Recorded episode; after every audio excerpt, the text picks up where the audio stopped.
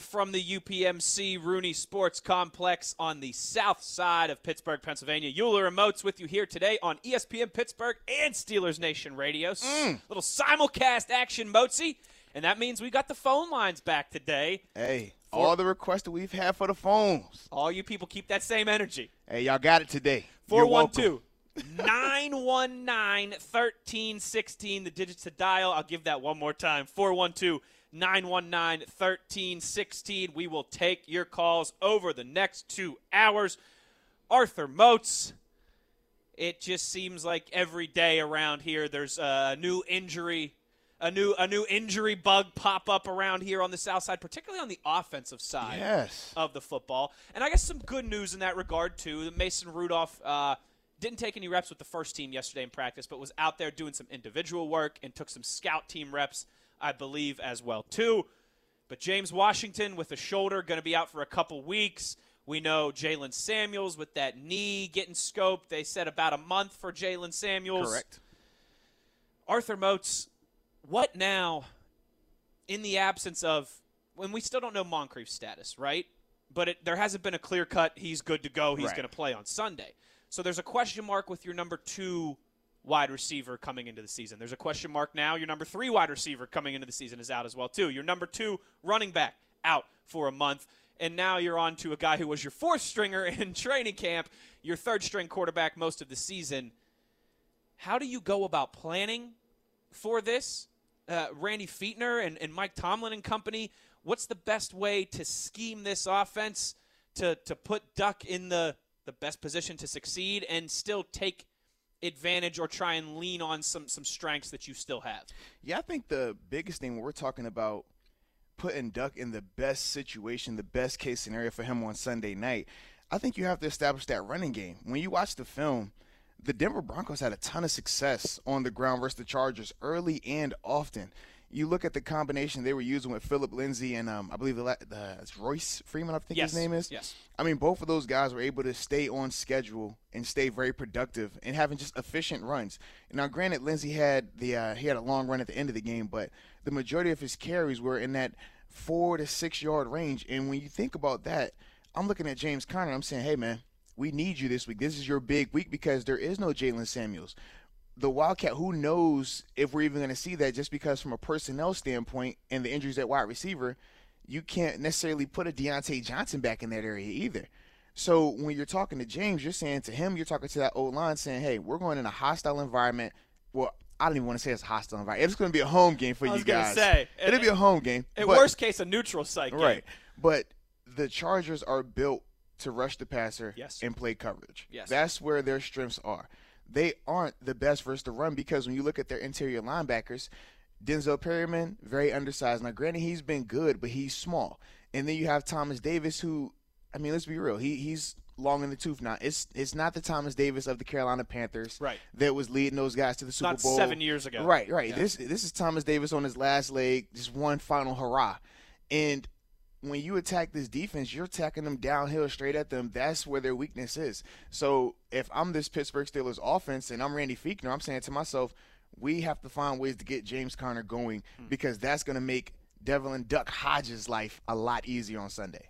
I think so too. You hear that term a lot, right? For teams, for units that have struggled, a get right game, right? That, that's a term that we hear a lot.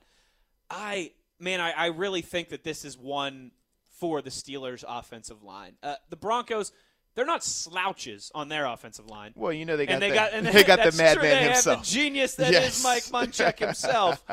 uh, but still, almost 200 yards rushing for the Broncos last week against the Chargers. Philip Lindsay with a big day. Royce Freeman with a big day. But I, I, I do think that we've we've seen flashes of it. I, I think there's been a lot of talk that oh man, the Steelers' offensive line is having such a bad year, and I think that's just because the standard that we hold them to oh, without a doubt. the expectation that we have for that group and the talent and the pedigree that we know is there. We expect them to be the best in the league, clear cut, not a top five, not a top 10 unit, because Right. that's what we've become accustomed to seeing from them over the past couple of years.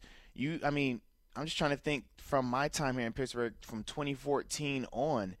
I felt like that 2015 was when they really took that step of being one of the top lines in the league. And then from then on, we saw something from them. That standard was set.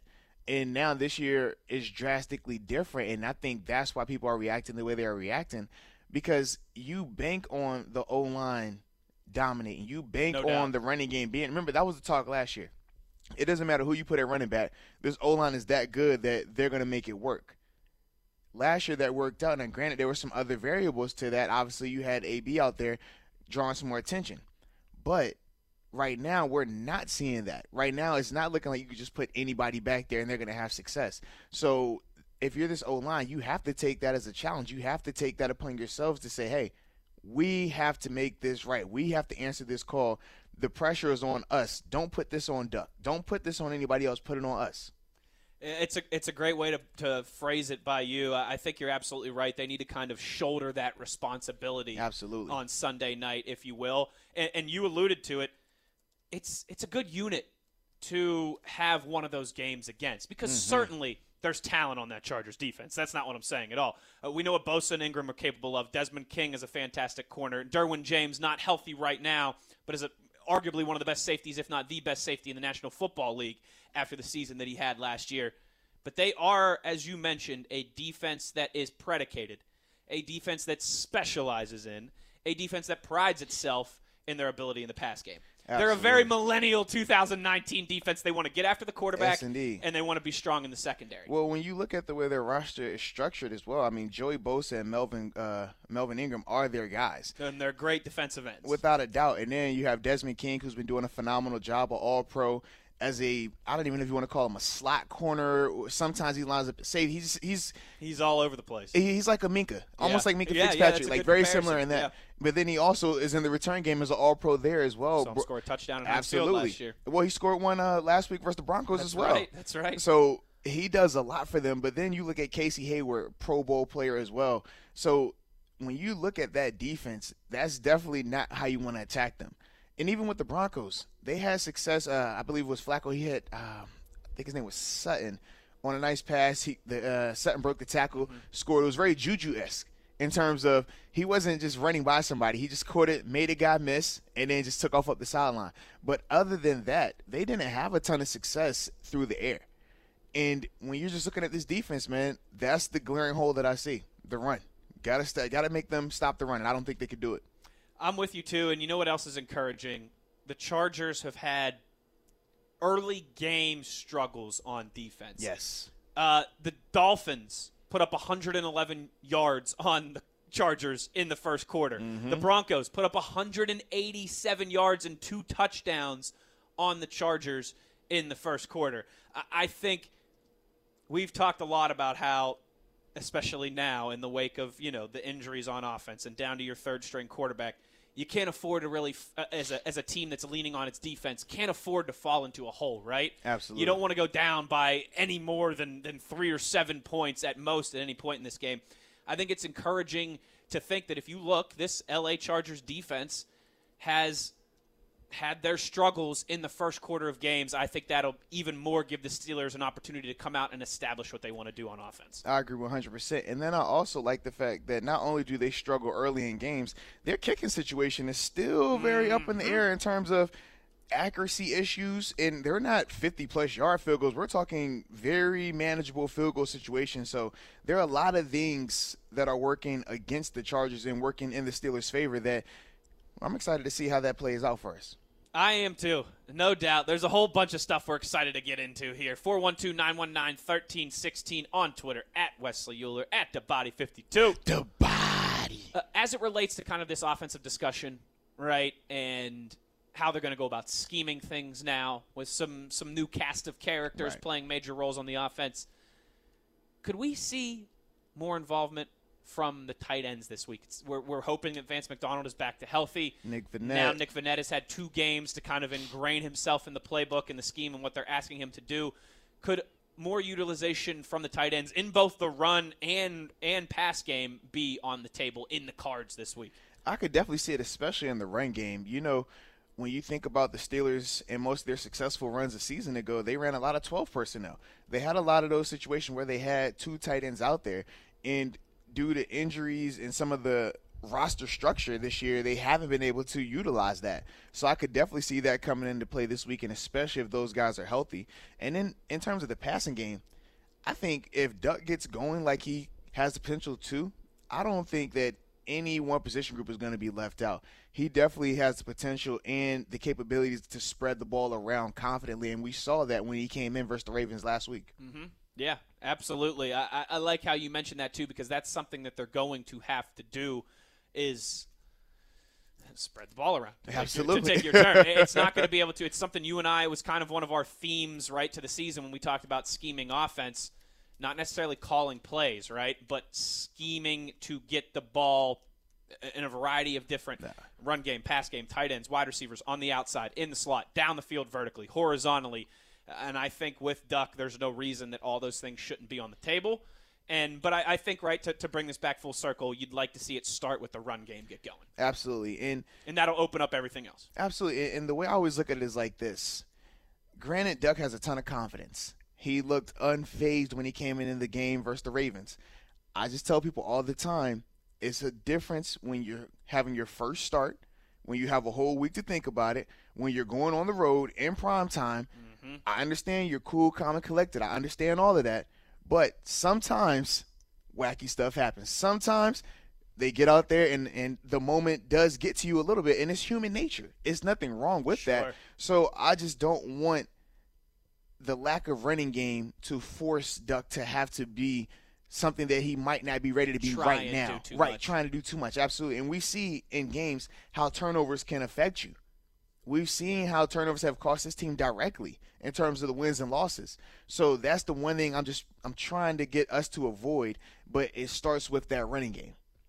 What could the offense look like? What should the offense look like? On Twitter at Wesley Euler at DaBody52. The body. And the phone lines are open today 412 919 1316. We'll ask our guy, Brian Batko from the Pittsburgh Post Gazette, about that offense, about getting the run game going when we return. And also, there's some reports of a physical practice yesterday down here at the UPMC Rooney Sports Complex. We will ask our guy, Brian, what he saw, what he heard, and who he talked to in the locker room after a, uh, a physical one down here on the south side. It's Euler Moats. You're inside the Electric Factory. Brian Batko from the Pittsburgh Post Gazette joins us next, right here on Steelers Blitz on SNR.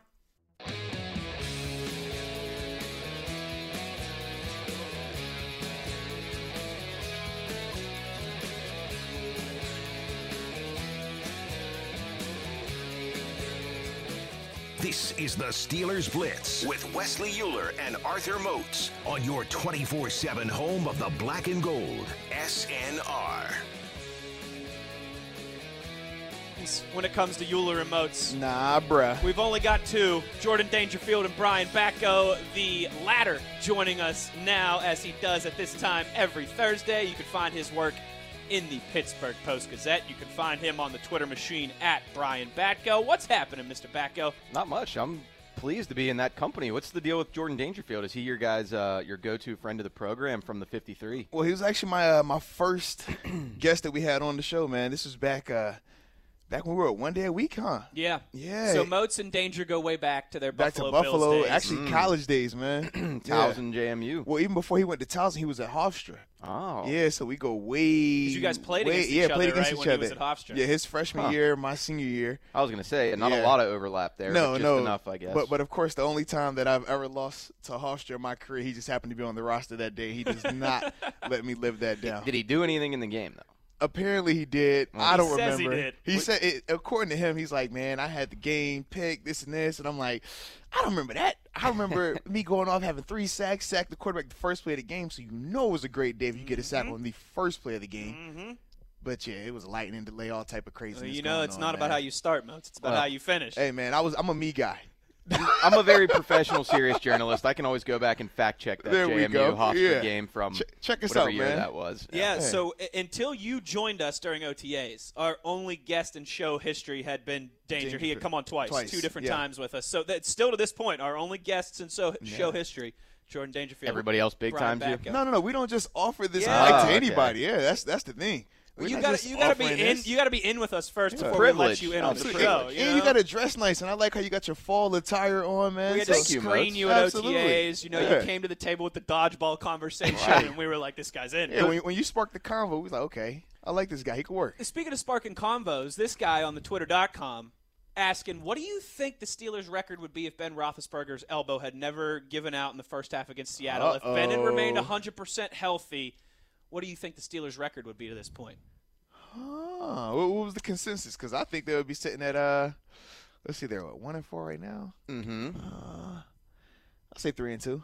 Yeah, I put that poll up because That's what I it's- voted for as well too. It's going to be in my uh, Steelers mailbag later today. Got a question from a reader who basically asked, "Am I crazy to be optimistic about this team going forward, especially next year with a potentially healthy Ben Roethlisberger? Because right now we've played a bunch of good teams, and you know we could be four and one, three and two, maybe if, if Ben's arm doesn't give out. So I put that up on the Twitter machine uh, as a as a nod to this guy's question, and and I'll kind of give my own thoughts on post-gazette.com in a little bit. I like it. Three and two, the most popular answer in that poll. Not Yeah, to, only not to seven- Spoil your results. No, that's for okay. you. Only seven percent thought it would be one and four or, or zero and five, just the same. imagine if they imagine if it was zero and five, because that means Ben would have been healthy. All else basically stays the same, and you to the still lose to the Bengals. Not happening. yeah, I don't, I don't think that Not was happening. realistic. And I mean, when you consider, right, uh, you take the Patriots game out of it, the three losses are a com- by a combined eight points. yeah, good teams too. Yeah. Yeah, I mean, we didn't know the Niners had out. it like they have it. Yeah, but so. the defense has been playing lights out as Right. well. So, with that in mind, let's stay with that. I think a lot of the hype around the Ravens and certainly the Browns has kind of been knocked back a couple pegs. Uh, in the big picture of things, It's been knocked down like Knock- a Baker knocked down. Mayfield pass at the line of scrimmage. oh, Not dangerous anymore. you still have hope for this team to stay in the AFC North hunt, whatever that might mean from the big picture of the division. That they're still going to be playing meaningful football games in November and maybe December. Yeah, I think so. I, I don't think that's outlandish to predict just because we knew coming into the year that the, the opening part of this schedule was tough, right? I mean, we knew you're going into a buzzsaw week one in Foxborough. Seattle's a good team. Russ Wilson's is, is as good as it gets outside of maybe uh, the, the GOAT TB12 in this league. So even in the home opener, that was tough. Going on the, the road to San Fran, that was always going to be tricky. And that was before we knew the 49ers were, were going to be a team possessed here in 2019 for whatever reason. Or they were going to go out there without even having Big Ben. Correct. So there's been a lot of moving parts. The Chargers is also not a layup, far from a gimme this week. You got to go on the road. You're, you're probably going to be starting Devlin Hodges under center. So that's another tough one. But then you get a little bit lighter. You get your bye week, maybe a chance to get some guys healthier a, a little bit. Then you've got Miami. Another, that's another So bye you're week. saying two two bye bye weeks in a row? two, I like it. two off weeks in a row. then home to the Colts and Jacoby Brissett. I mean, that's one that you can probably devise a plan. Colts Mm-hmm. are playing well. They are. Just beat KC, but I, I still that that game doesn't scare me. They're kind of all that limited much. in the ways Right. that they can beat you. Correct. And then you know Rams at home is gonna gonna be as tough as you get probably the rest of the way because two with the Browns. We talked about the shines off of them. You, you got to go to Baltimore. That's difficult, but that game could have gone either way on Sunday with them coming in here, and you know you got to chalk up the Bengals as maybe your third off week, and uh, a little later Cardinals, Bills, Jets before you play the Ravens in the season finale. I, I could absolutely see this team keep treading water uh, like a duck would do, and, and keep stay afloat. Calm on top, but paddling like crazy Well, underneath. and, and I will say this: even that Rams game, I'm not all the way scared of, just because they give up a ton of points. Yeah, And I feel like they haven't seen a defense that's been playing as good as the Steelers defense has been playing lately. So for me, that's why I'm kind of like, you know what? We got some hope. they could get to that last stretch of it's it's Cardinals, Bills, Jet, or it's Cardinals, Bills, Jets. Jets, Ravens. Okay, they could get to that last stretch of find a way to win two or three of those games. the and- Bills and- one's going to be tough. Right, that is going to be tough. And the Jets, Yeah. I think, are going to be a better team by then. Sam Darnold Right. should be back The mono by will be clear by then. And you have to go to New York, right? Week Yes. 16. You never know how the weather could be up in New York in week mm. 16 at that point in the season.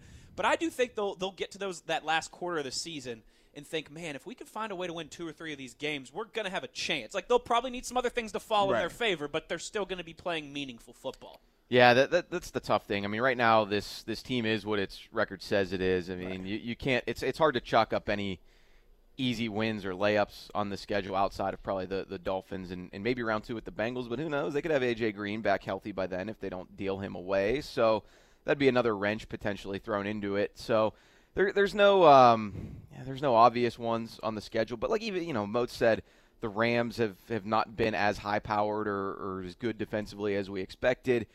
The Chargers this week they're coming off a loss to previously Yeah. win, Yeah, winless Denver. Talk so- about teams that have had the luster knocked out of them. Exactly, yeah. So I mean, there's there's also not a whole lot of games on this schedule, if any, that you think that the Steelers definitely aren't capable of winning, especially if the defense continues to to kind of pave the way for everyone and the offense can cobble enough together. Well, and I wanted to ask you too. This defense has been playing lights out the past couple of weeks, generating a ton of turnovers, getting after the quarterback. Can they sustain that though? The the turnovers I think is is tough to sustain, just because a, a lot of the time that's that's you know ball luck and, and getting a good bounce go your way and, and stuff like that. But at the same time, the ones they got against the Ravens, I mean, yeah, the, the tipped pass by Cam Kelly, that's getting a hand on a ball and a guy making sure he doesn't drop the uh, drop the rock, and then the Mike Hilton pick was a great read on Lamar Jackson and. And Devin Bush, you know, maybe that's probably your, your kind of, I don't want to say lucky because it was an incredibly athletic Oh, play to do what doubt. he did, but uh, if anything, it was it was maybe more of a pass breakup, and he actually kind of got beat um, by him initially. So that's the one that uh, you know it, it makes you wonder. Some of the ones against San Fran and, and Cincy were a little fluky, but uh, if they keep generating pressure though the way they have, I mean that makes me think that, that you're going to make the other team make mistakes. That's easier said than done against a guy like Philip Rivers. I think there's going to be a, a huge test for this defense this weekend, not just for the splash plays to see if those continue, but schematically, you know that they're going to try to get Keenan Allen and now probably Austin mm-hmm. Ekeler in mismatches against you. And if you're Keith Butler, Mike Tomlin, and company, you you've got to figure that out and make sure you're not exploited. When the news came out earlier in the week that Steven Nelson was dealing with an injury, that was a concern for me, particularly with how well he's played and what he's meant to this defense so far this season. And then when you consider the fact that Chargers are a team that's going to want to uh, attack your secondary, he says he's good. He says he's 100% ready to go. How big is that for this defense? And particularly when you consider he's a guy who's familiar with the Chargers, played him, played him twice a year in the division. How important is that for the defense in the secondary, particularly against this opponent, to have him saying he's healthy, he's ready to go? Yeah, it's really important, and it's going to be important that Steven Nelson's being factual and, and telling the truth there. I mean, His factuals. we, we don't know right now underneath us here as we sit in the, the Steelers facility if he's practicing right now. They probably just got out onto the field about 15 minutes ago, but uh, wouldn't surprise me, I guess, if they take it easy and are cautious with him. I mean, Mike Tomlin said Tuesday he didn't want to roll him out. I think it's he's been good this year. I mean, you, don't really He's hear really him, good. You don't hear him mentioned a lot, which Right. is perfect for a guy like him, especially when they signed him, the the one I don't want to say knock but question was he was targeted a ton Mm-hmm. last year in KC, which if you're a Steelers fan probably made you a little bit nervous. Why are they throwing at this guy so much? Is he going to be a liability opposite Joe Haden? I actually think he's been better than Joe Haden He's been playing this season, and, top-notch, and man. Joe's had you know some shoulder issues of his own, but Steven Nelson's been been clamps, and aside from maybe the DK Metcalf touchdown on him in Week Two against Seattle, you really just don't see him getting beat very often. That could be a different story if he does have to miss and Artie Burns slides in there. Yeah. Now, standing to the uh, the injury theme, obviously, they saw what happened with Mason. They see Jalen Samuels go down. James Washington is down. How is this team's morale right now, with all these injuries they sustained and still having a one and four record, having to go on the road on Sunday night? Yeah, that's that's tough to gauge. I mean, they, they're saying all the right things. It's it's always about next man up, but you have to think just on a human perspective. Some guys are shaking in there when you see. I mean, one, your franchise quarterback who who calls all the shots, and, and Ben goes down early in week two, and, and then you you kind of adjust to rolling with Mason Rudolph the rest of the way. Who you at least, if you're another player in that locker room, probably think they drafted this guy higher than a, a lot of people thought they Right. should have, and, and used a you know a third round pick on him. So we got to have some belief in him. But now with the scene Sunday at Heinz Field, with him having to get helped off, I mean, now you're throwing in Duck Hodges, who none of us, you know, knew who the heck he was uh, Right. before May. So I, you know, I think the morale is is good uh, from the outside looking in, but you know, only they can can really say what's going on in their minds and, and in their hearts right now. It, at least they have, you know, gotten that one win. They weren't able to stack one on top of it like they always say. So it, it'll probably be uh at least a little bit difficult to bounce back from an OT loss like that. Okay, and then also with Jalen Samuels being down, Randy Fichtner had been very creative the past two weeks in Yeah. terms of the Wildcat using Jalen Samuels some creative ways and stuff like that. So with him being down, do you anticipate the creativity continuing? And if so, who do you think they would use?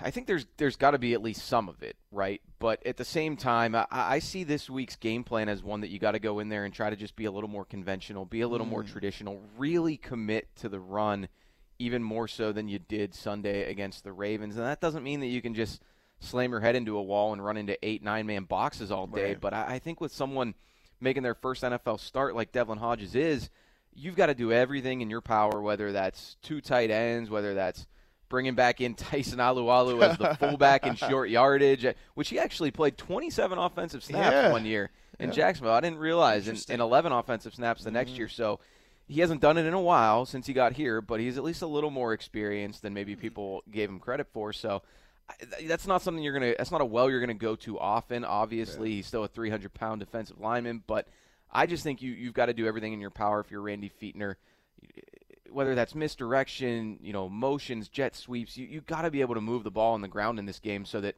Devlin Hodges isn't hung out to dry there. So creativity, yes, but also a little old school smash mouth football. If if now is I said this last week too, but now is the time that you really got to get that going. Yeah.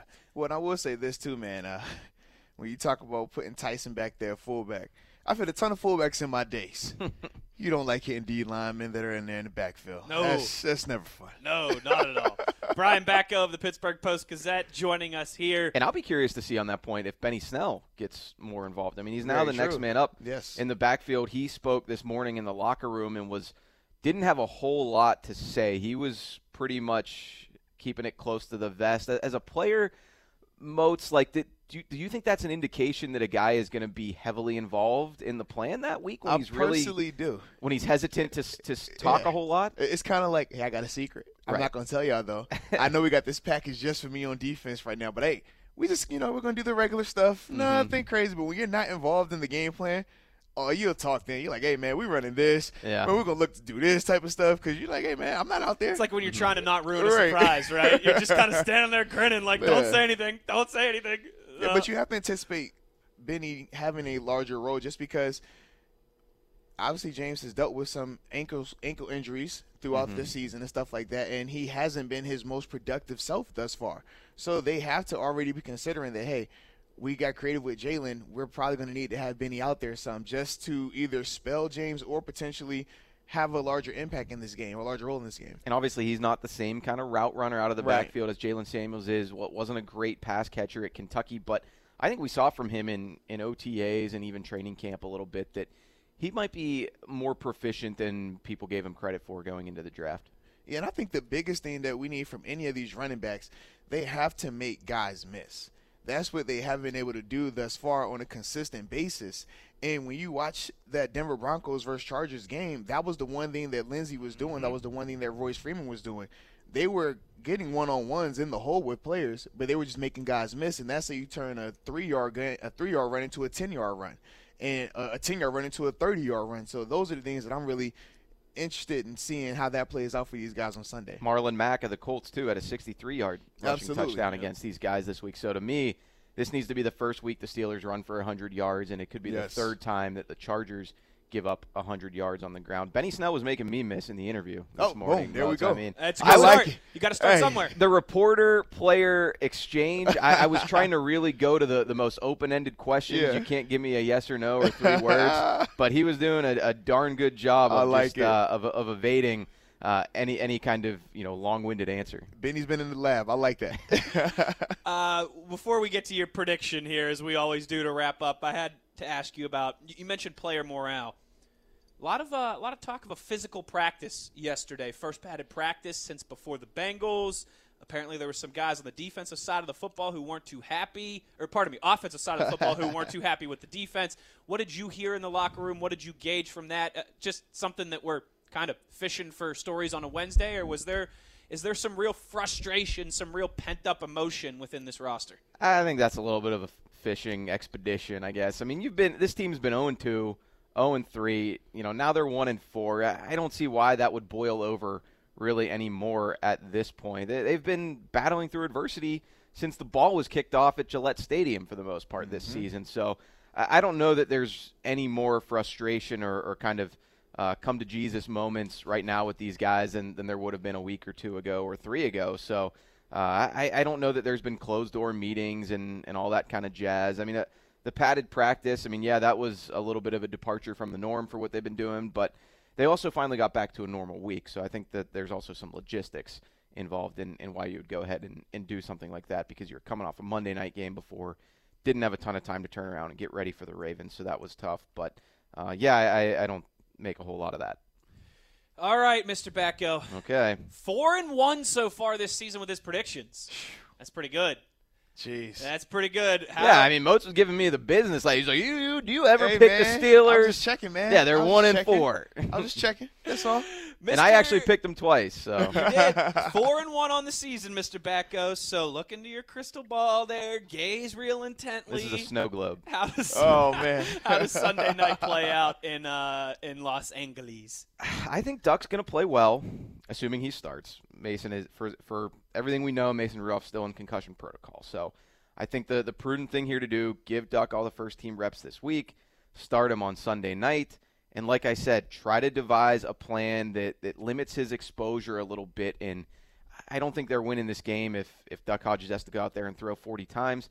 I don't think he's going to, but I- still don't think they're they're going to be able to win this one. I, I'm going to say Duck has a decent day, maybe like 17 of, of 23 for you know high hundreds, low maybe low twos.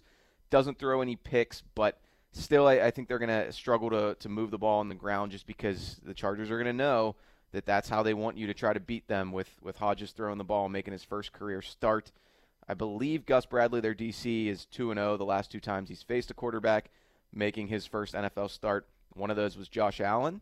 The other was another Bill, Nathan Peterman. We all remember how that pick. game played out. So there, there's a lot that could go wrong for the Steelers in this one. I'm going to say Chargers win it 21 17. Keenan Allen and oh, Austin oh, Ekeler Another close loss. cause, oh, Brian. cause some fits Don't for the say it defense. so. That's where I'm going. He hasn't changed his number since the seventh grade. Brian Batko I got guy like characteristics, as Mike Tomlin of, the Pittsburgh Post Gazette. Find his work in the Pittsburgh Post Gazette, and you can find him on Twitter at Brian Batko. Thanks for the time as always, partner. Always fun, boys. yes, indeed. When we come back here, the discussion will continue. We will get into some of uh, some of the stuff of the defense we touched on there. I want to talk a little Minkah and Steven Nelson with Moats. When we return, we'll continue to take your calls 412-919-1316. It's Steelers Blitz on ESPN Pittsburgh and SNR. This is the Steelers Blitz with Wesley Euler and Arthur Moats on your 24 7 home of the black and gold, SNR. Euler and Moats having some fun on a Thursday. Thanks as always to our guy Brian Batko from the Post Gazette for joining us and bringing snacks. Hey, he comes bearing gifts. He knows the struggle. You know, we're in here for two hours over lunchtime. It's tough to eat beforehand because then you're not really hungry yet, and you're like burping and digesting your food while you're on air, which is never a good feeling or a good sound for those of you listening on the other end. Now, so I got Brian Batko brought us some chips from downstairs to hold Hel- us healthy over during chips, the though. break. Healthy. Yeah, Baked. baked Lays. How about that? So he's looking out for our cholesterol and our hunger. Wow. Major shout out. He's a dual threat. Uh, I wanted to get to Minkah Fitzpatrick, Steven Nelson, and just kind of how this hope and hope with this team in general now lies with the defense discussion. But I want to wrap up. We got a lot of people who were chiming in on that. You know what we opened with and what we were talking a lot there with Mr. Batko about this run game and how that is key this week and going forward, and giving Devlin Hodges uh, something to lean on, and, and that offensive line get going, and all these different things that we've discussed. So let's go to the phone lines now. We got a couple callers who want to chime in. 412 919 1316 are the digits to dial if you want to jump on the horn with Moats and I. Let's go to Juan down in South Carolina. Wants to talk a little Benny Snell. What's up, Juan? Hey, what's going on, buddies? Hey man, long time no hear from man. I I know you guys ain't had the line open. What's up with that? Yeah, they're they're hating on us, Juan. You know, they're just trying to bring us down, but we're back, baby. All right, glad to have you guys back. What you got for us? I just want to see, um, do you think Benny Snell will get more carries since Jaylen was out there? And also, I was looking at some of his Kentucky kids. He ran the Wildcat at Kentucky, so do you think can we run the Wildcat with him? Man, I definitely think that uh, Benny Snell is going to have a, a big role in terms of who's going to have the more carries, I do think James Conner still takes the lion's share, Oh, no and this is barring any health and stuff like that, obviously. But I do think Benny's going to. I think he's going to see potentially seven, maybe even ten runs, just depending on how the flow of the game goes. And because we know with this defense, you have to get the running game going. So I think they are going to be a little more committed, especially having a young quarterback on the road. Yeah, I agree. And also, I just want to say, I think um, Hodges going to do a good job. I think he's going to pull it out for us. So we need to go ahead and get on this winning streak so we can set all the hitters out. Absolutely, man. And particularly before the bye week, right? It's always nice to get a win before the bye week. You get the chance to feel good for, about yourself a little bit longer, and, and then you got the Dolphins on the other side of the bye. A, a win Sunday night in San Diego would, would certainly put some pep in our step, no doubt about that one. Yeah, I agree. And um, I was listening to you guys was talking about the schedule. It, it seemed like it's a pretty pretty easy schedule. Like you said, after the bye, we got the Dolphins, and then the Rams, and then at the at the um, very end, you got like you said, two the Ravens, two with the Browns, and Bengals, and Jets and guys. So yeah, we can get start this week with one, and then go on the bye and come back for the Dolphin win. We'll be all right. Absolutely. Yeah, we appreciate it. Thank you for the call, Juan. I totally agree. And uh, also, too, you know, like we've talked about, you look around the division, there's no reason to think that eh, anything, you know, other than 500, like, is going to keep you in the race. Right. If you're playing 500 football, you're going to at least be playing, again, you, we'll get to the end of the season, and the Steelers will likely they'll need to win some games, and they'll need some things to, to they'll need some help, they'll need some things to fall into place for them. But at the same time, I, I don't see any team in this division at most winning more than nine games. No, I agree 100%. The the chips, I mean, in terms of what's at stake, It makes it a little more frustrating in the sense that, like we were talking about, oh man, if only Ben was healthy, where would this team be? And in the picture of the AFC North, but in terms of what everybody else has right now, you in it. we're still very much in it. And I think this team understands it. I mean, just coming in the building, talking to some of the coaches, they still have that energy high because they know they're still right in the thick of this thing. And that's a great feeling to be able to say we've had a rough start. We've had to overcome a ton of adversity, but we still have everything we want right in front of us. A lot of times it's not like that when you get off to rough starts. Trust me, I know. Spent some time up north. Wasn't fun. But right here in Pittsburgh, man, they definitely have a unique opportunity, man. So they just have to finally take advantage of it and capitalize and get this win. Let's go back to the phone line. Stick with the offense here. Craig down in Georgia. Looks like he's got some questions about how this all relates to the wide receivers. What's up, Craig? Hey guys, how you doing? First time caller. Well, thank you, thank you. We appreciate it. Don't let it be the last time. Oh, it won't be. I love your show, Electric Factory. Thank you, thank you, Craig. We appreciate it. Hey, I'm from Warner Robins. That's the hometown of Steven Nelson. Played high school s- there. okay. Standout player. Oh, he's having a great my- year, and we're we're happy to hear he's healthy heading into Sunday for sure. Yeah, we were excited to hear he got onto the Steelers. Great player. My uh, thought is Juju and the fumbling that's occurred.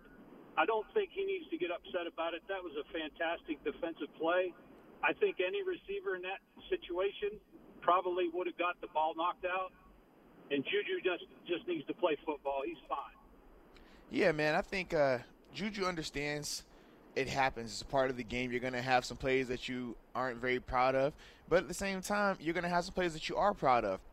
You just want to make sure that you continue to stack the good plays, continue to have positive performances. And for him, having the chance to make a big play last week, get into the end zone, focus on that. Focus on bringing that to this game on Sunday night. And when you look at this Chargers defense, they gave up a very similar touchdown last week in terms of the Broncos receiver breaking a tackle and turning a 20 yard gain into a, a nice 60, 70 yard touchdown. So for Juju, he has to be excited about that opportunity to redeem himself.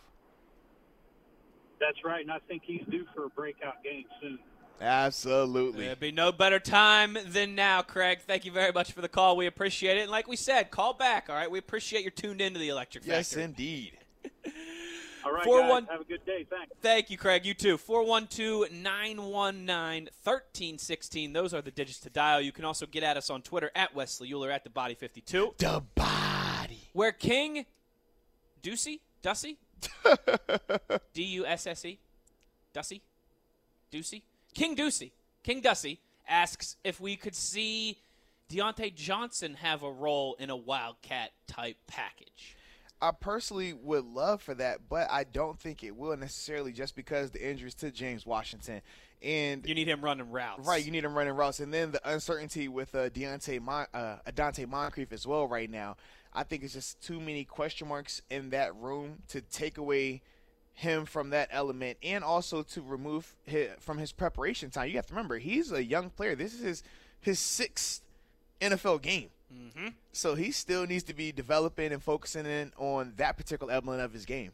Yeah, uh, uh, there's no doubt. It's it's a lot of moving parts for the Without a doubt, and man. the and, and the quarterback situation and injuries at the running back position now and injuries at the wide receiver position and we know they've had their, their struggles with staying healthy at the tight end position.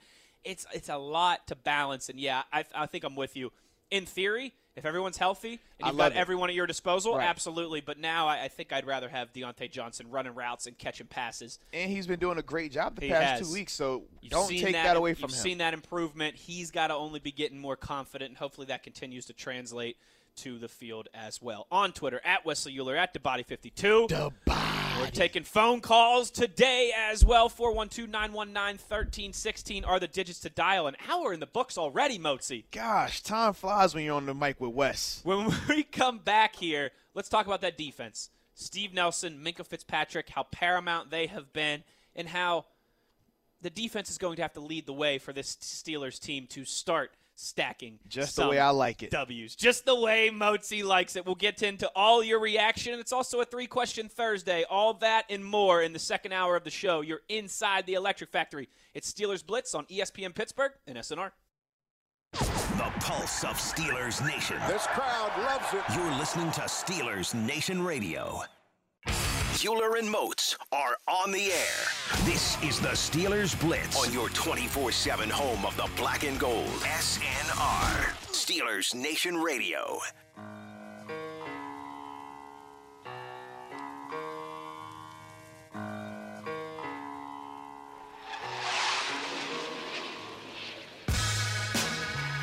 Hour two inside the Electric Factory. It's Euler and Moats live from the south side of Pittsburgh, Pennsylvania at the UPMC Rooney Sports Complex.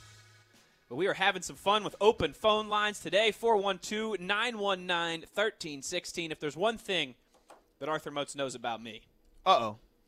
besides the good hair, And that you love Tom Brady? What? And that you've never met a person who cares more about college athletics than me before, And you said you love TB12? What? would you take it easy? You said your Philly got what? No, I don't love TB12. That is your boy. I, actually, you know what? I do love TB12. Mm-hmm. Terry Bradshaw, number 12. Oh, how Stop about it. that? How about that? He's no TB. Got him.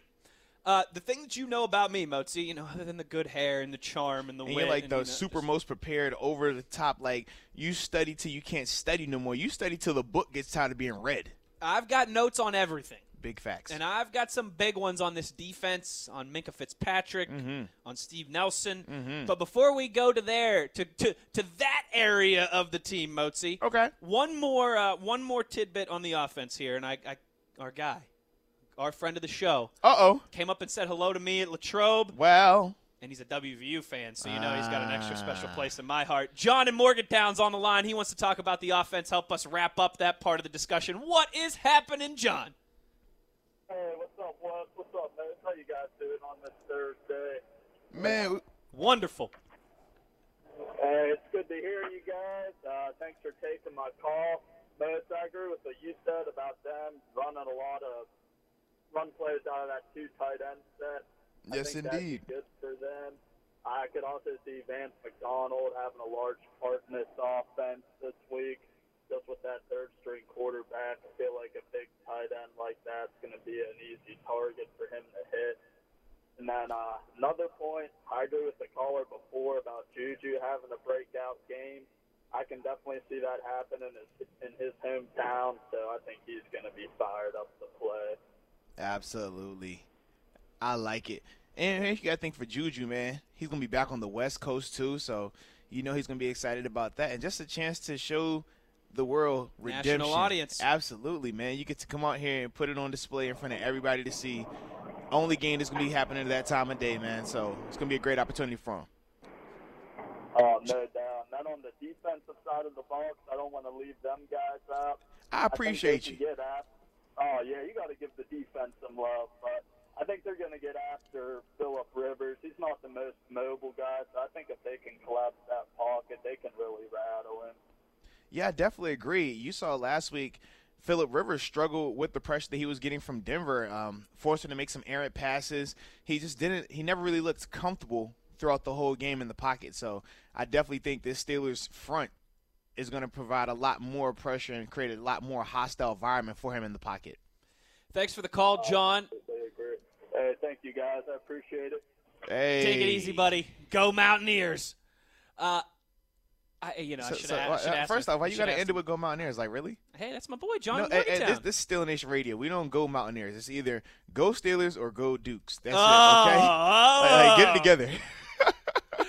uh, you you talk about the front there, and there's no doubt, uh, man, Stephon Tuitt, huge year so far. T.J. Watt, all the sacks that have con- that we saw over the last two years, right? Right. The past two years, the Steelers have led the NFL in sacks. Now we're seeing it translate into more splash plays, Absolutely. which was kind of the final element that we had talked about, and I think too. I, I, or I, I don't necessarily have a, a spicy hot take on this. I would, I would like to get yours, Mozi. My spicy hot take.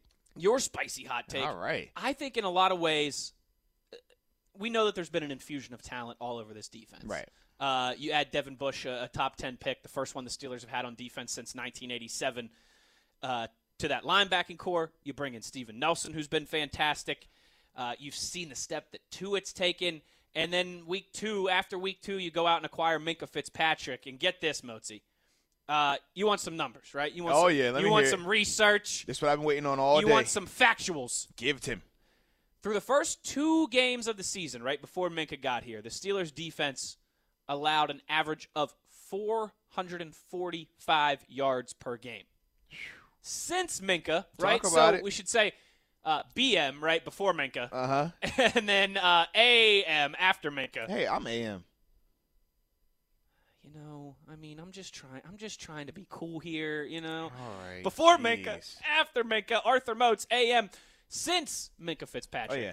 joined the team, I know they talk about these numbers here. 296 Mm-hmm. yards per game. So from 445 down to 296 per game, just in terms of passing yards alone. 320 yards per game to 170. Huge impact. Uh, You look before Minkah, 30 and a half points per game this defense gave up after 17.7 and 10 takeaways in those games since Minkah has been here.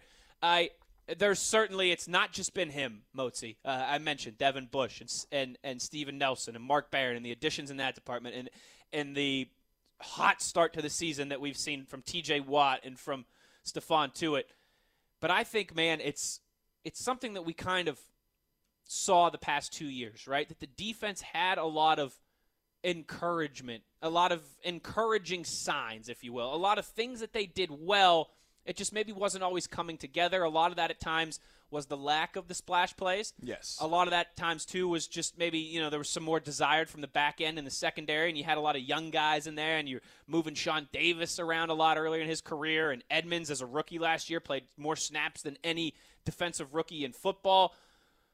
It is encouraging to see this coming the other way finally, like we all thought it could, and truly what seems to be one of the best defensive units in the National Football League, and, and they're going to need that to continue to stay in the AFC North hunt to start stacking some W's. Yeah, absolutely. And I will say this.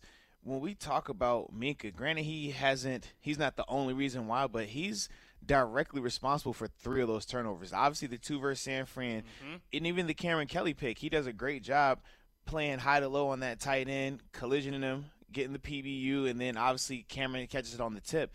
So his impact has been huge. And just his ability to allow the guys in front of him to play a lot freer Yes. that's the impact that he's bringing to the table. And I think why we're seeing this defense continue to play with their hair on fire and continue to keep uh, creating turnovers. Those are the things that I think are standing out the most, and the emergence of this front. Now, granted, we know that this is a awesome front seven in terms of their pass rushing ability, but we're seeing it consistently now. We're seeing, I mean, you think last week, all the guys that got sacks, once again, those guys are finding ways to win consistently, and that is key. And I think that's why this defense has been playing so well this season. Yeah, no doubt. It's been an encouraging development. And you talk about how the D. It's not just right. It, seems like all they needed were a couple more pieces to bring everything together. Yes. But they've been getting contributions from everywhere. The Steelers have 19 sacks on the year, right, Motzi? By nine different players. They have six interceptions on the year mm-hmm. by six different players. Love it. Uh, that's encouraging, right? Because again, we uh, we've seen it in spurts, but now it's coming from everywhere. It's coming from that front. It's coming from the edge guys. It's coming from the interior linebackers and Devin Bush with a takeaway last week, and certainly now. You feel good about this Steelers secondary as you have uh, maybe since you know the group of, of Troy Polamalu and Ryan Clark and Ike Taylor and those guys who are winning Super Bowls and playing in Super Bowls, Minkah and Edmonds, Haden and Nelson, and then you've been able to see like like Mike Hilton with a strong performance. Cam Cam Sutton has shown Absolutely. some flashes as well too. And right, Moats, I'm not breaking any news here. Hope lies with the defense. If, if this team is going to to you know continue using that term, start stacking some W's. Uh, it, it's it's going to have to start with the defense, and, and obviously all those things are related. Um, you know, the the offense and the run game and time of possession and giving the defense time to rest and not putting the defense in adverse situations and how special teams plays into all this as well Absolutely. too. But it's got to be a return to the uh, the original Steelers ideal, right? Of defense, defense, defense. Yeah, without a doubt. Um, I think that this defense is built for that, though. When you look at the talent that they've acquired, you look at how they're continuing to just grow and becoming a lot more comfortable. We hinted on this um, last, uh, I think it was Monday when we came in here and talked about how this unit is starting to grow because they're spending more time together. The more time you play together as a cohesive unit, the better you're going to be. We talked about how when they first started the season, the first couple of games, they didn't have the same starting lineup. Think about that. They start week one, no Sean Davis. Come back week two with Sean Davis. Go to week three, we get uh, Minkah Fitzpatrick, mm-hmm. but now mm-hmm. you don't have Vince Williams. Then you get Vince Williams back. So now that you're seeing these guys continue to get more reps together, they're becoming more comfortable with each other. And I think this defense is ready to take that step to be one of those elite level defenses.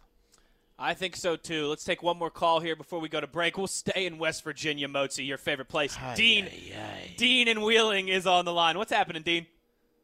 Hey, how, how you guys doing today? I'm uh, glad to be on the line with uh, Don't Cross the Moats, man. Hey. I appreciate your effort through the years, man. You put so much time and effort, man. I appreciate your uh, blood, sweat, and tears for the team. But man, I um, appreciate you know, that. Right on. I, I'm not coming from anywhere I hate, man. I was born on the day of the Immaculate Reception. But one Wow. question that's on, uh, one question that all our, our Steeler fans, I believe, have is how long is this Butler Tomlin buddy buddy system going to go on for? You know, you hire me, I hire you. I mean, does, is it working? And the, the callers saying Juju bailing him out, he fumbled two seasons away. We, our tight ends are, are weak. We can't cover the middle of the field. You know, stats don't mean nothing. If, if you can't win the game, you can't cover the middle of the field. And I, I just say, let's get behind Duck. Let's go with his confidence, and we got to get behind something. I don't know what it is, Mr. Moats. Could you tell me? Yeah, um, in terms of you know Keith Butler and Mike Tomlin and the buddy buddy system, a lot of coaching staffs they hire people that they're comfortable with, people that they know, because you're essentially putting your job on the line. And if me and you were going to con- construct the roster together, you're not going to hire some guy that you have no clue about his work ethic, what makes him go, and things like that. Or you're has going a to hire different philosophy right. than you. You're going to hire the person that you're most in line with. Even Belichick does that. So that was just my side of that. But in terms of the defense, if you look at their stats this season, they have been playing really well. They've been finishing as a top 10 defense the past couple of years. I think it's just when we're accustomed to seeing in Pittsburgh, it's number one, number two every year from a defensive Yeah. standpoint. And right now, we're not seeing that. So that's why the perception is what it is right now. But in terms of the offense, man, I think that Duck is going to go in and do some impressive things, but I, I'm not ready to just write off Mason either because they're both very young. We haven't seen a ton of football from either one of them at the professional level yet, so that's what I'm a little hesitant about. But as the season uh, continues to progress, we're going to find out a lot, not only about this defense, but about those quarterbacks mm-hmm. and about this team as a whole. Oh, I, I agree wholeheartedly. I, I, I just like Duck's confidence, and um, I, I like the both young QBs. And you know, I appreciate your time, and you know, do what you do, man, because you guys do it well. I appreciate it. Hey. Thank Dean, thank you very much. Thank you for the call. We appreciate the kind words. Call back anytime. And yeah, listen, I think we, we all want to see Duck go out there and sling it. Oh, no question. There's no doubt about that. I mean, we'd rather uh, we'd rather die trying, right, than die being too conservative. Talk about it. 412 919 1316, the digits to dial on Twitter at Wesley Euler at DaBody52. Dubai. When we come back, it's Arthur Moats' favorite time of the week. Oh, yes. Three question Thursday when we return. You are inside the Electric Factory listening to Steelers Blitz on ESPN Pittsburgh and SNR. This is where Steelers Nation plants its flag. This is Ben Roethlisberger of the Pittsburgh Steelers, and you're listening to Steelers Nation Radio.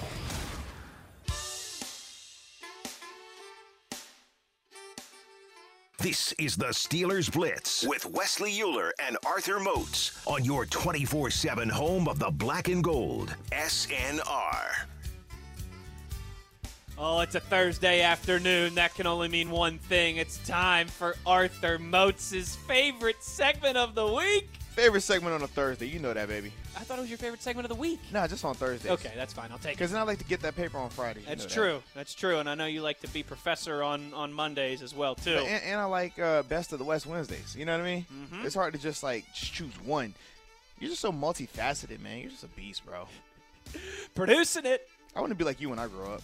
Well, needless to say, I wanted to be like you when I was growing up. I wanted, I wanted to play in the NFL.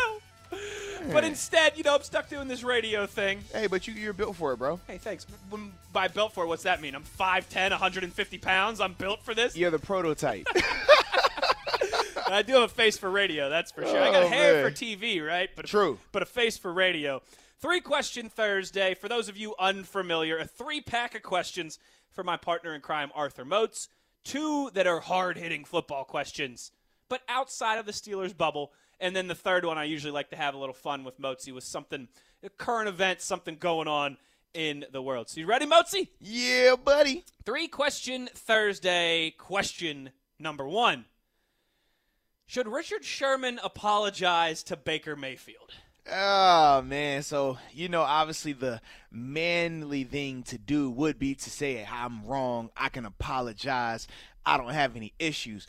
But I kind of like Sherman as the bag. I He- like he's when a good Sherman, villain. Like Sherman, be my bag. I don't, I don't want you to turn and be like kind of good. Like go full heel with it. Say, hey I don't man, care what the video shows. I don't care what the video shows. You should have, you should have shook my hand twice. How about that? If you really meant to shake my hand twice, you running off like you crazy. I'm dangerous. Say that. That's what I want. So no, he better not. H- how did you feel about that whole situation? Did you ever go through anything like that where people were disrespectful in handshake lines or there was some perceived slight or disrespect before a game? Uh, I don't know. I, I always view anything as disrespectful. Like to the point where, okay, if we're out there for warm ups and I see them come out jumping up and down, oh, so y'all hype. Oh, that's disrespectful. Y'all crazy. Y'all think y'all can come here and try me today? Or if they came on their flat, oh, so y'all not gonna be hyped to play against me today? Oh, that's disrespectful. Or oh, they taking the ball first? Oh, they trying us then though as a defense. They trying us. Or if they kick it to us, oh, so what? Y'all don't think y'all good? Y'all, y'all don't respect us? Y'all, y'all don't want to come out here and get some of this first? So it's nothing you could do on game that's to ever be right when it comes to playing in the league, man. You always to piss somebody off, and that's the thing that I love. I did like the big, and you know I'm not I'm not a big Baker Mayf- Mayfield guy. You're a big TB12 guy. Uh, yes, Terry Bradshaw, number 12, my favorite. Hey, whatever you want to say, bro. I'm a big AK-12 guy. Yeah, yeah, yeah, whatever you Austin say, bro. Kendall, the WVU quarterback, he wears Oh, number 12 too. more power to you, man. Oh, I bet you I can name 100 quarterbacks who wear the number 12 that I like more than Tom Brady. Maybe we'll do that on a three-question Thursday. Hey, man. if you want to get up on this mic and, and, and tell fables and, and, and oh, you know. yeah.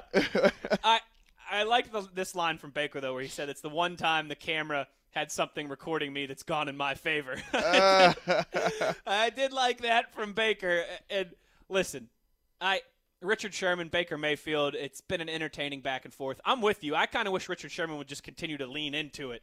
Uh, it, it was that whole dialogue too. What did you think of the, the Nick Bosa, the flag plant, and that whole back and forth? The, the oh, he's really been holding on to that for a while. Like, is it that serious, or was it just Bosa? You, you know, it was kind of a obviously premeditated. I'm sure he thought, yeah, I'm to do that celebration if I get a sack on Baker. But was it really as deep as Baker was trying to make it? Ah man, Baker was seeking comfort. You It's, know yeah, how it's it is. sports, right? It's Ba- Ba- banter. That's what we do. Baker likes to be on the, the winning side of the trash talk. He doesn't like to receive it, as we've Right. seen countless times. So when Hines Ward scored that touchdown Right. against the Eagles and did the did Come the on Eagle, does that mean he's been thinking about the Right. Eagles for two years? no, man, that but that's how it is, man. When you're Baker, all I say is this: don't be so sensitive when people are talking smack back to you Yes. because you're the king of it, right? You talk smack to coaches, Mm-hmm. you talk smack to media personnel, you talk smack to other players. It doesn't matter. Your own players, right, your own right. teammates. So, so don't get overly sensitive and, and try to come up with these different things to make you feel better about yourself when people are doing it back to you. You don't want them to talk smack back. Ball out better. It's simple. Three question Thursday. Question number two. Arthur Moats, how interested are you in the first annual Tank Bowl? Mmm. The Washington team, the Washington Redacteds, Man, you're making it awkward, bro. they travel down to Miami to take on the Dolphins. And can I just tell you how much you got to pay to get into that game? How much a ticket costs to that I don't contest? know, man, but I'm hoping that the the Redskins win me some money, man. I got I got like, how much you get paid this week? Not as much as you. I'm putting your check on it. okay. Nah, I'm That's better than your no check. Problems. I don't want no problems. 16 bucks will get you a lower level ticket to Dolphins Redskins to Are the to the NFL's first Tank Bowl. Two, Tank Bowl 2K19.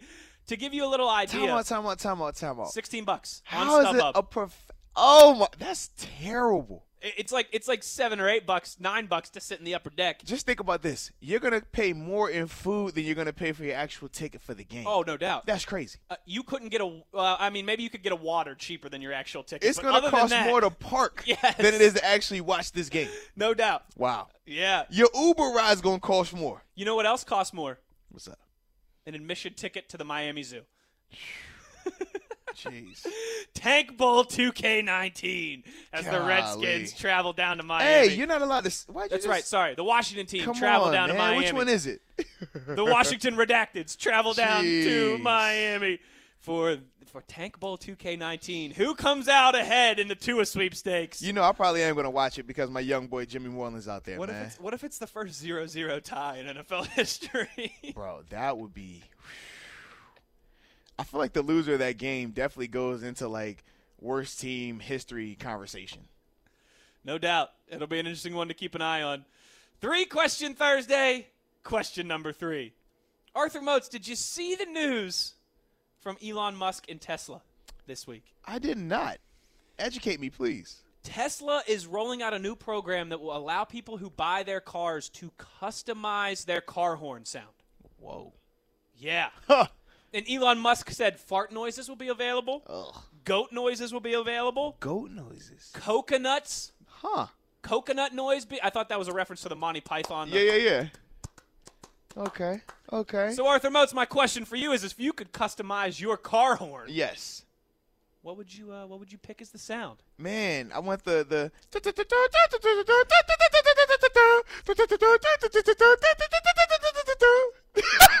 The old Dukes of Hazzard. yeah, I, I always like that. I, I, Cause I hear the guys like who got the big trucks. They got the big like air horn that like that's too loud for me. And my son, he doesn't like super loud noises. But I think that'd be cool. Either that or like some like dope salsa mariachi type thing going off. You know, let them know I'm here. Yeah. Cause I like that. I'm, I'm a sombrero type of guy. You know. Uh, some of those, like the the coconuts, right? Like I like Yeah. that, but like no one's gonna hear that, right? well, it depends on how loud they have it, though, right? I mean, I guess that's true. it's kind of like ringtones. It's kind of like ringtones. Yeah. That's a fair point. The goat one would be the bah. I'm assuming it's like the Oh, screaming, the screaming goats. Or what about the uh the, the the sound of like a dying what was it jackrabbit or dying rabbit? No, they make like a, they sound like crazy, right? Real loud. Yes. Yeah, so like have one of those, I guess. Or a fart horn. I mean, could you Oh. imagine? What kind of fart though? Right. I mean, we talking Ugh. Ah. talking a silent but deadly one. I don't even want to talk about flatulation. This is weird, bro. You know what mine would be? What my sound would be? The intro, the first couple bars to "Jump Around" by House of Pain. Ooh. And here's why: because you'd get that Yeah, yeah. right, That and so at dope. first you'd hit that, and the person in front of you would be like, "What? What did I do?" Yeah. And then you'd hear the, bramp, bramp, bram, and everyone would be sitting in traffic, just like, "All Oh, right, man, we'll never get anywhere. head, We'll never get anywhere. around. We'll be All right, dancing. this is pretty good. I like this. what would you make your car horn if you could customize it on Twitter at Wesley Euler at DaBody52? It's a body. And on the phone lines, 412 919 1316. We will get to more of your calls when we return and wrap up the show. Euler Remotes, it's Steelers Blitz in for Stan Savran on ESPN Pittsburgh. This is the Steelers Blitz with Wesley Euler and Arthur Moats on your 24 7 home of the black and gold. SNR. Inside the Electric Factory, thanks for those of you that have chimed in so far on Twitter and at the phone lines, 412 919 1316. We're going to get back to the phone lines here in a minute. Our buddy Don Juan chimes in on the car horn discussion. He says, My car horn would be Renegade, of course. Nothing, Ooh. nothing better than hearing that, oh, mama. Hey, once again, man, in Pittsburgh, we would never get anywhere because everybody would stop their cars, pull out their terrible towels, and we'd just be in traffic waving them. I mean, you think the Parkway's bad during rush Right. hour normally. I mean, it'd be like the Parkway meets a tailgate. Like, man.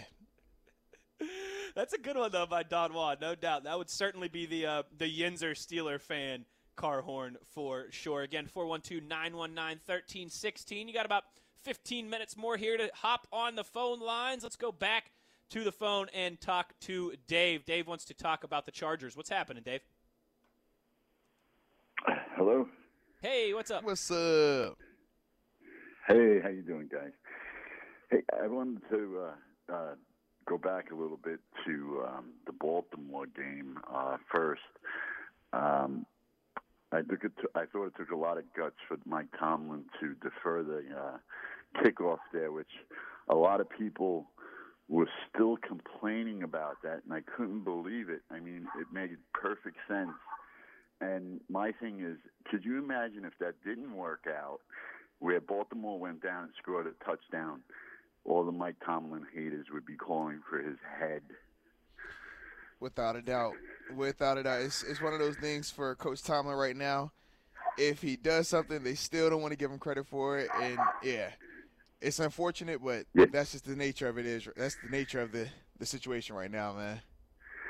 Yeah, and, and what I think the Steelers need to to jump out to a lead and let this uh, defense feed off of that because, like these guys have been saying, they've been playing good. They just need a lead, and if they could, if Ho- if uh, Devlin Hodges can go down, get a couple scores early in the game, I think we'll be all right. Yeah, without a doubt, this defense, I mean, they're ready to rush the passer. And they really haven't had an opportunity to do so consistently outside of that Cincinnati game. So I know for them, they're chomping at the bit. And this is a very favorable matchup in terms of that Chargers defense giving up some stuff, man. So it could potentially be one of those where they could jump out to an early lead and we could really see how good this defense could be. Yeah, I hey guys, thank you for taking my call. Appreciate it. Hey, no man, I problem. you. Thanks for tuning in, Dave, and thank you for the call. We appreciate it. Yeah, I, it's a good point by you, and, and Dave brought this up too. I mean, we talked about it how this Steelers defense has led the NFL in sacks the last two years. Uh, they've got 19 already this season. 19 And, piece. and now we're starting to see the splash plays come with those sacks more often. Yeah, let these guys, like you mentioned, other than the Bengals game, that's the only opportunity they've really had to pin their ears back and you know play downhill with a lead as a defense. Uh, and, and to bring this all full circle, right, Motzi? I, I told you about the struggles that the Chargers have had on defense in the first quarter. The Steelers can come out and get a seven point lead, a 10 point lead, 13, 14, something like that. I think the the defense would be salivating. Absolutely. But like I said, man, this is the week for that to happen. They just have to execute and do what they're supposed to do, but this is definitely the week. I think so. It's a get right get right week. Say that five times it's a get right week, and uh, in a lot of different regards for the offensive line. I think for an opportunity for the defense to not that they need to get right, but to to see to feel what it's like playing with a lead instead of kind of chasing the score line. It's uh, it's certainly something that is going to be uh, to be paramount to either team's success Sunday night in Los Angeles. Robbie in North Dakota wants to chime in as well. What's up, Robbie? Not much. How you guys doing? Man, we are well out here, you know, enjoying the good life. That's good. Yeah, I just saw a quick shout out to Mozi. You know, you had a solid career. You entertained us the whole time you were with the Steelers. You played great. I just want to give you a quick shout out. It was you know, it's neat to be talking to you because we watched you for so long on TV. And uh, man, I definitely appreciate that. Yeah, it was fun to watch you. I never rocked your jersey. I was always, you know, James Harrison was always my guy. You know. Hey man, Debo. Hey, major respect to Debo, man. All love. oh yeah, I tell you what, on on TV, they, on like NFL films, they've always got that slow motion of him running out of the tunnel with no helmet on, and he looked. He looks up with those eyes. I mean, he could be the scariest looking human being. In I mean, it, it just, uh, I you know, I just I, I grumble sometimes at the NFL when they were cracking down on these big hits. He, I, I never thought he hit dirty. He just hit so hard, guys. I mean, got hurt. You know, I just he, you know, when they when they racked up them fines on him that year, you know, it just it really kind of they were taking the big hits out, which I understand. But boy, he could lay it lay it to people. You know, I just yeah, I he was he was one of the last of a dying breed. That's for sure. Oh, oh yeah, yeah, and uh, you know, just kind of want to talk about. I know we're one in five, and it's a real bummer. And I've got a son, eight year old son. He is just solid, all-out Steelers. Well, he's never had to deal with much losing. You know, we've been fortunate. Big Ben, our teams have been great. We've had a lot of success. Well, this year we're on the other side of it, which and he's, you know, he's like, gosh, you know, it's no fun to watch. I'm like, actually, it's still fun to watch. You got to appreciate watching these guys do what they do. You know, I mean, the defense is making sacks. We're seeing touchdowns. We're coming up on the other side of these three-point games. You know, you figure, well, a couple years ago we had three or four games that we won by three points or less. You know, I mean, so mm-hmm. there. Uh, so I'm just trying to work on the, you know, my young little son as a fan. It's like, hey, I know we're losing. Losing sucks. Don't want to accept it, but we still got to appreciate what we're, you know, the professionalism we're being shown here. And, and I've always been a big Tomlin fan. I thought that call he made in overtime was just, I thought it was great. And a lot of guys love to hate Tomlin, but if, it, let's say Belichick would have called that, they would have talked about it you know, for months. what a gutsy, great call. You know, I mean, I thought it was. To me, it, it you know, because he doesn't talk very vocal about decisions he's made that are correct, that took some guts that we don't see in the background, mm-hmm. and I think that was one of that showed off what Coach Tomlin is and what he can do. I thought that was a genius I, call. I was gonna say I definitely appreciate you actually giving him the respect in that regard because a lot of people, like you said, they don't even even though you saw the genius right there, you saw how well that worked out. They don't. But if it was another co- uh, if it was another coach, they would be praising about how smart they are, how much they understand the situation and things along that nature. So I'm definitely glad to yep. hear that from you. And and one thing that proves why these guys are head coaches and people like me that watch TV that grumble about this call, that call, fourth and short, you punt instead of go for it. That play never even crossed my mind. It's like, hey, you win the toss, you you receive the ball. Even though I watched that whole game and we were getting pinned back on every kickoff, it never even crossed my mind to have our and our defense have been playing great. But like you said, that never. I bet you every fan that was grumbling about it, that idea of how he did it never even crossed their mind. I mean, that just shows what these guys do, how they study, and what they're capable of. So. But I'll let you guys go, and I, I love your show. I listen to you guys every day. It's the first time I've called. Um, one day ago, I was outside on my mower in a cutoff, mowing my grass with a sunburn, and now we're getting 12 inches of snow. So good, I guess that's life North in North weather. Dakota, right? yep, and it's Hey. not even surprising. It's just kind of what we do. Uh, no doubt, no doubt. Make sure you tell your son for us, right? That we know it's tough.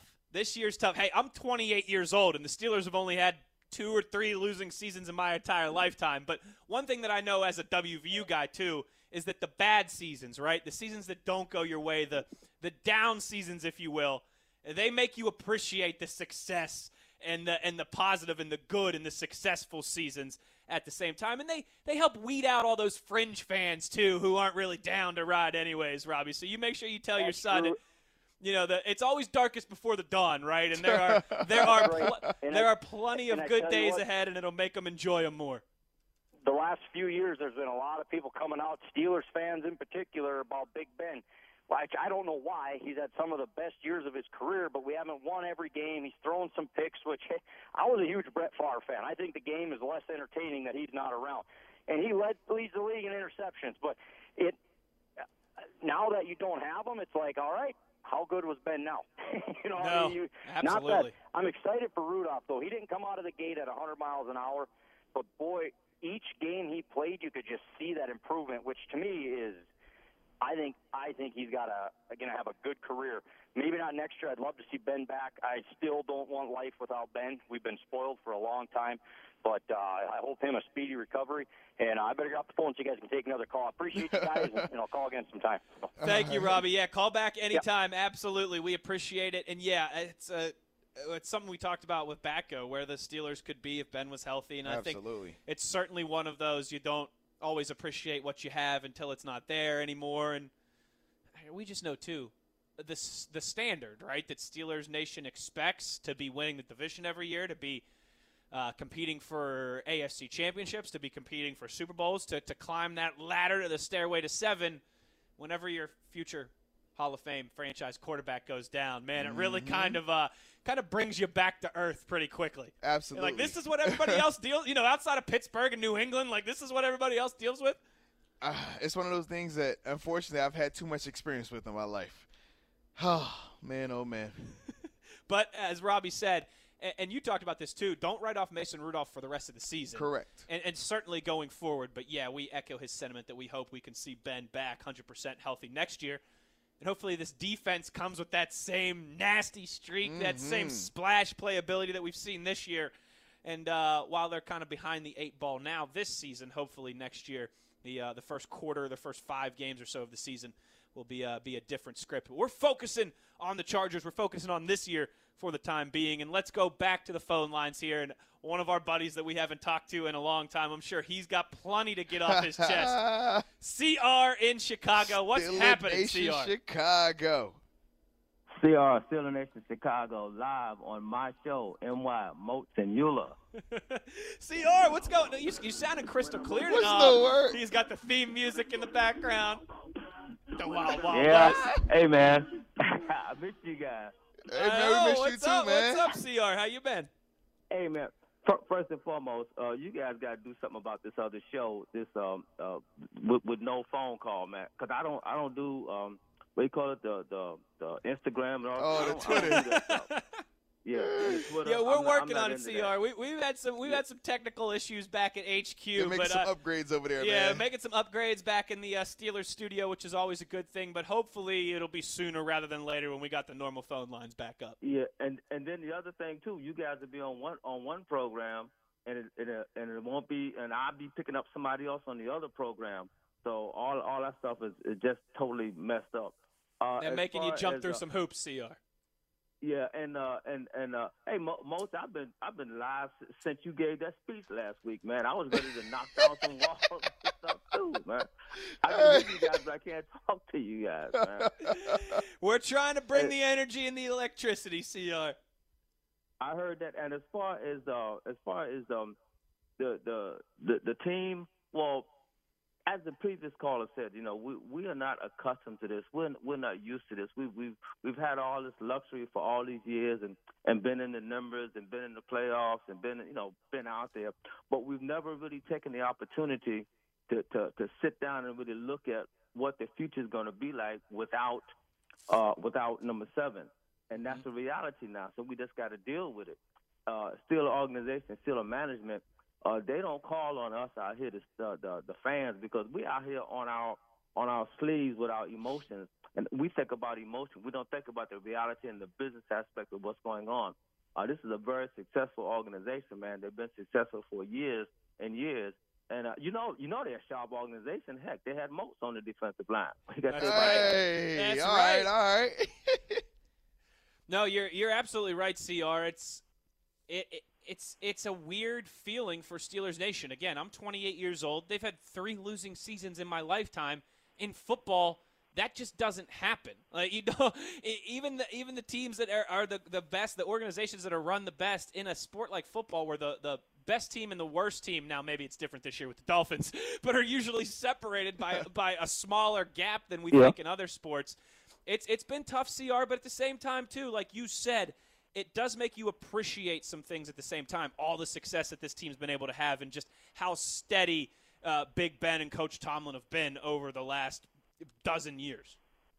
And it's it's still not a losing season because uh you know what we, we got a whole lot more games to go. And, Plenty uh, of ball we get eight- left. Plenty of football left, and if you know Yeah, anything about and the Steelers franchise, right, they traditionally get better. Their record gets better stronger. as the So, yeah, season think- goes think- on I and think on. You Yep. mentioned that um, in a, a couple of days ago. oh, I think it was you by quarter. Somebody mentioned about Yep, that was me. Yeah, Yep. what they do in the first quarter, and the second quarter of the season, third quarter, and the fourth quarter of the season is like unreal. It gets better and better as they go along, no doubt. So, uh, but anyway, I, I miss you. I miss talking to you guys. I'm glad you. I'm glad you're back on the on the on the phone where I can actually really really talk to you. And uh, I just look forward to um to this game coming up. I'm not going to give up on on the young bucks because I think I think they got some some um, some upside there. They just got to get the opportunity to use it. So, um, you know, we're not going to knock it. We're just going to go with the flow. I, I've been still a fan since '73, and I've never um, been uh, one and five. Uh, I've been one and one and four, but not one and five. So it's a new experience. W- what do you think, Mo? What's your final comments on that? Man, we got to get this win. Period. Like you said, haven't seen one and four. Uh, excuse me, I've seen one and four. Haven't seen one and five. I'm with you.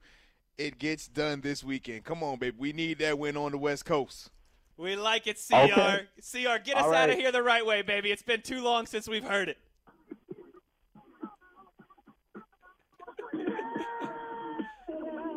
Oh, I love it. I love it. All right, here we go. Wow, wow, West. you got to hit us with those parting words, CR. Here we go, Steelers. Here we go. there he is. there we There's go. our. CR, thanks as always, buddy. Good talking to you again. That'll do it for today's show. Thanks to our guy Jacob back at HQ for producing, and thanks to our buddy Brian Batko from the Post Gazette for joining us. Moats and I will be back tomorrow, same time, same place. It's Five Star Friday. It's Show Me the Money, Get That Paper Friday. Gots get the paper. And the inaugural version of my Here We Go. Oh. Chargers song. We will Uh-oh. have all that and more for you on the program tomorrow. Talk the Yins at high noon, as always, on your 24 7 home of the black and gold, Steelers Nation Radio. You're listening to SNR Steeler Nation! Radio.